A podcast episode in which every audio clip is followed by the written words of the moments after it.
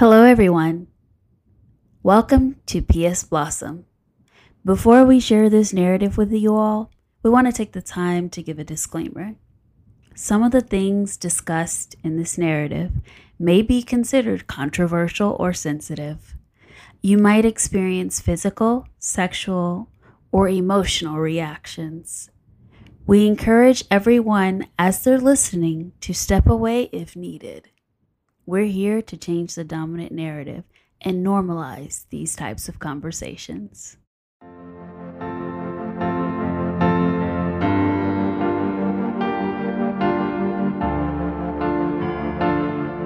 Today on PS Blossom Story, we introduce Jasmine, the King of the South Walker. Sit back, prop your feet up, sip on an eggnog cocktail, and listen in as Jasmine shares with us the story of her first orgasm. This experience ultimately shaped her political pursuits and commitment to empowering women of color to be whole, happy, and grounded. This month and every month, we celebrate you dictating life on your own terms. You and your lived experiences are enough.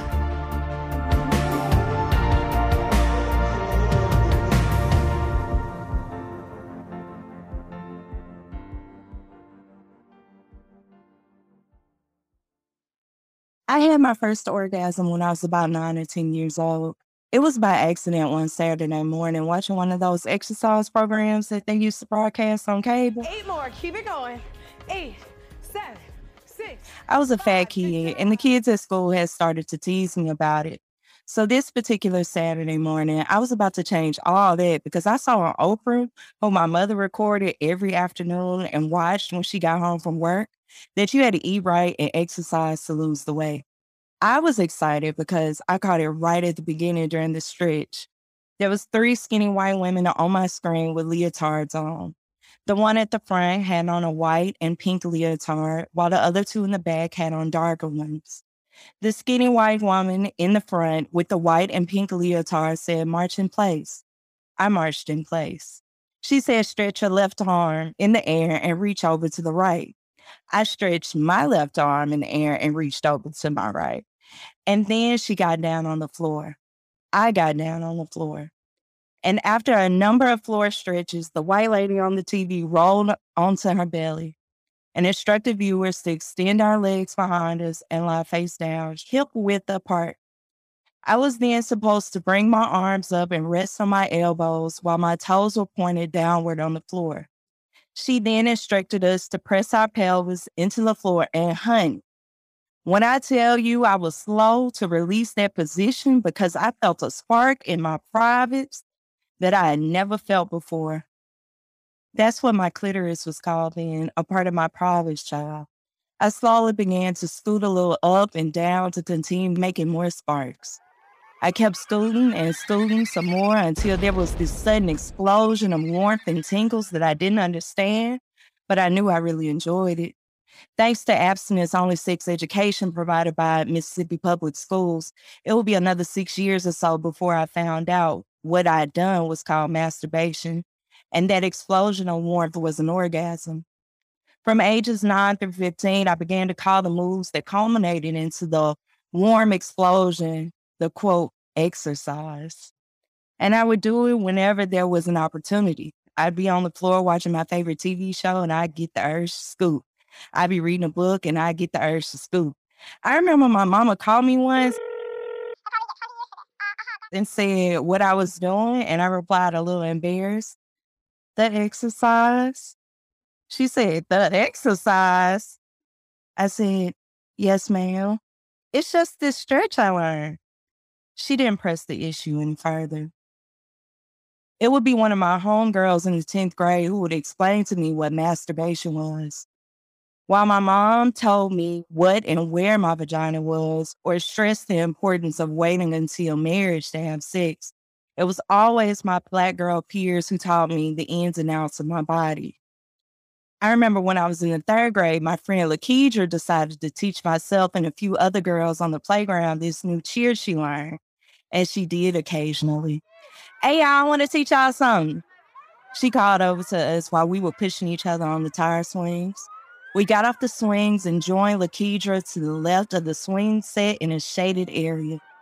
Okay, I'm gonna teach y'all the words first, and then I'm gonna teach y'all the moves after that. Lakedra said while me and the other two girls said in unison, okay. Okay, here we go. She paused, put a hand on her hip, looked down for a second, and raised it and her finger in the air as if she had just got into character. She began to cheer. My boyfriend did me. He really, really, really bust my booty. He really, really, really scrubbed the ground. He really, really, really crisscrossed me down. He really, really, really swam through my ocean. He really, really, really drew me some motion. He really, really, really, ooh, ah, ooh, ah. Get a girl. By the time Lakedra began the ooh, ah part, she began to dance with her hands on her knees and back arched. Without much prompting or learning the full cheer, the other girls and I began to mimic Lakedra's movements as we laughed and also began chanting, ooh, ah, ooh, ah. We learned the cheer and we would do it together every now and again. And Lakedra would teach more of the girls on the playground this year. To this day, I don't know who taught Lakedra this year, nor do I remember adults intervening, except for this one time when I was trying to teach my little cousins at my grandma's house. My grandmother, who we all call Mo, who obviously overheard the lyrics, walks into our play area. She isn't angry, but she says in a concerned tone, Is that what they teaching you over there at that schoolhouse? I was slightly embarrassed and replied, No, ma'am. She looks down at me underneath her glasses and goes, Well, you sit down and do the lesson they gave you then. And me and my cousins promptly sat down and did our homework. Similar to my mother's reaction, no further conversation was had. Lakedra was the first person who taught me how to twerk. And it would be in these spaces of play where me and other girls would put our hands on our knees and hump our backs up and down when we play games like Gigolo or Little Sally Walker. Then, when Destiny Child came on the scene, we would form girl groups and mimic the routines. It would be followed up with us laughing with one another or giving each other pointers and criticisms when necessary. I remember once at this church camp, somebody brought a radio and KP and Envyi Swing My Way came on. And when the beat dropped, me and the other girls in the church's gym all began to dance. One of the girls whose name I don't remember laughed at me and called me stiff. To be called stiff was the equivalent of being told that I couldn't dance. So whenever I had moments at home in my room, I would practice with my headphones in. I couldn't explain it, but in hindsight, like the exercise, twerking just helped me feel good in my body. When I danced, nobody commented on what I looked like or monitored what I was eating. I felt most like myself.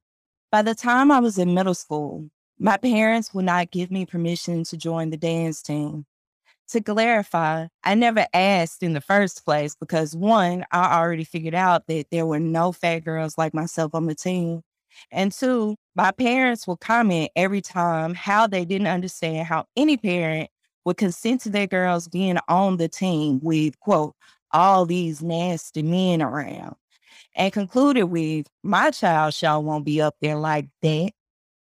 Despite their best efforts, keeping me from the dance team should have been the least of their worries because predatory men will predator regardless if Black girls are like that or not limiting or even silencing burgeoning sexual expression limits the very healthy and basic aspect of being human.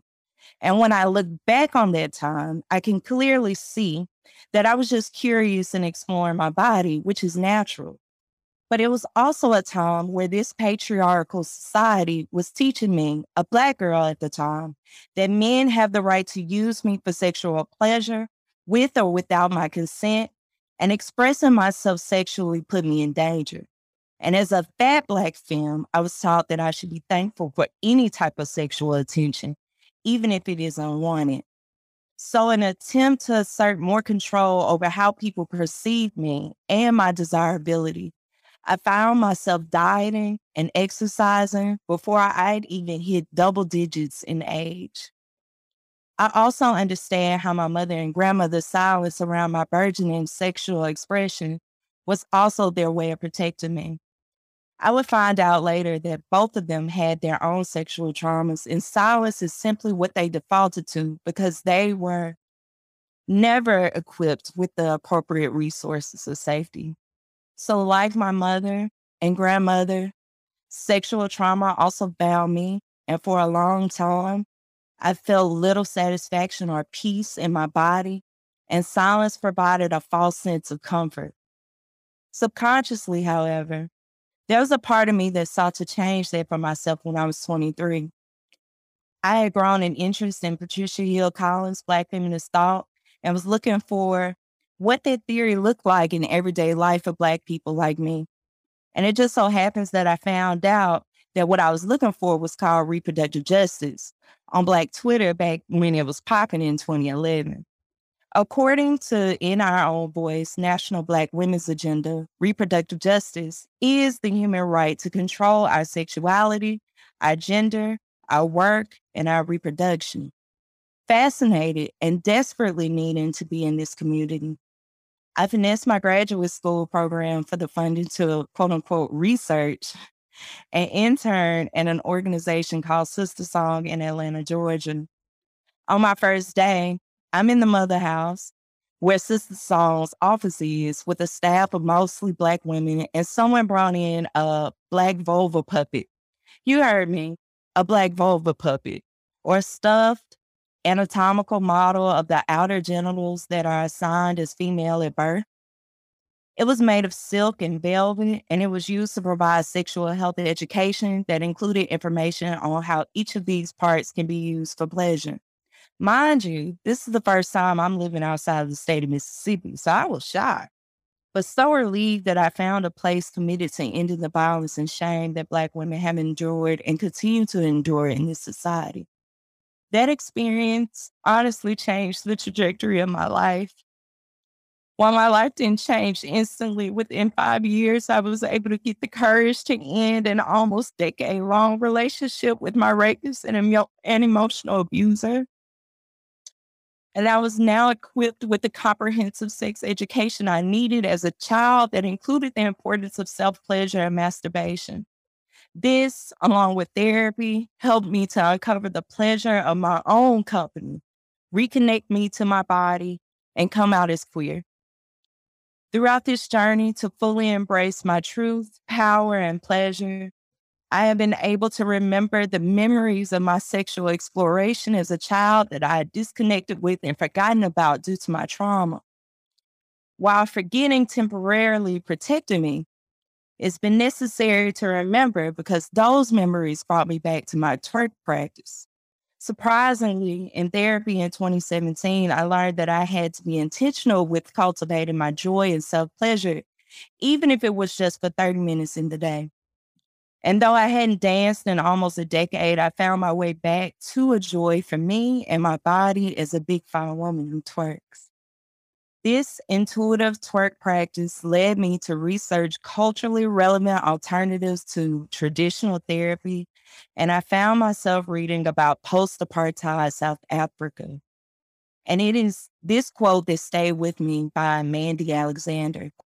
The one thing we have, which the ruling system can never colonize, is our rhythm.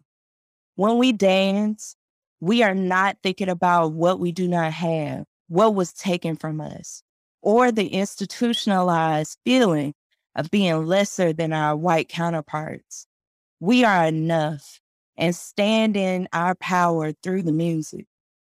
Twerking within Black culture is more than just that Miss Miley Cyrus called herself doing to rebel against her daddy back in the day. It's a sacred practice for Black people across the diaspora, and especially for us here in the Americas. So I realized that this wasn't a practice I wanted to continue alone, but wanted to share with others from my overflow.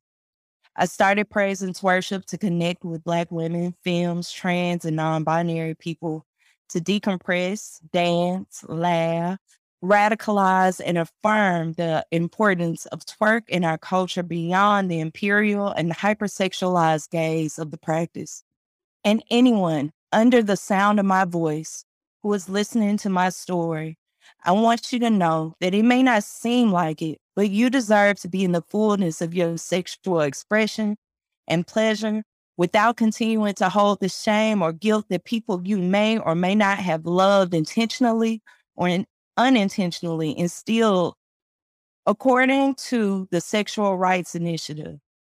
Under international human rights law, all persons have the right to control and decide freely on matters related to their sexuality, to be free from violence, coercion, or intimidation in their sexual lives, to have access to sexual and reproductive health care information, education, and services, and to be protected from discrimination based on the exercise of their sexuality. In short, you were born, so you have the right to your sexuality, regardless of who you work for, where you worship, who you may or may not be laying next to, who your mama is, who your daddy ain't, or what your state tries to legalize. So I pray you challenge and resist any forms of sexuality or sexual pleasure that does not affirm your full humanity. And I pray everyone has the opportunity to reconnect with their truth power, and pleasure with the communities, programs, institutions, and policies to support you.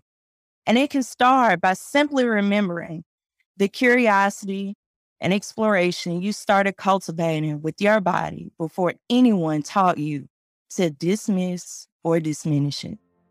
Thank you for listening. I am Jasmine, the King of the South Walker, and you can follow me on Instagram at Jazz, J A Z, on, O N, yeah, Y A, mine, M I N E. And you can follow my program, Praise and Twerkship, also on IG at Praise, P R A I S E, and A N D, Worship, T W E R K S H I P. Peace.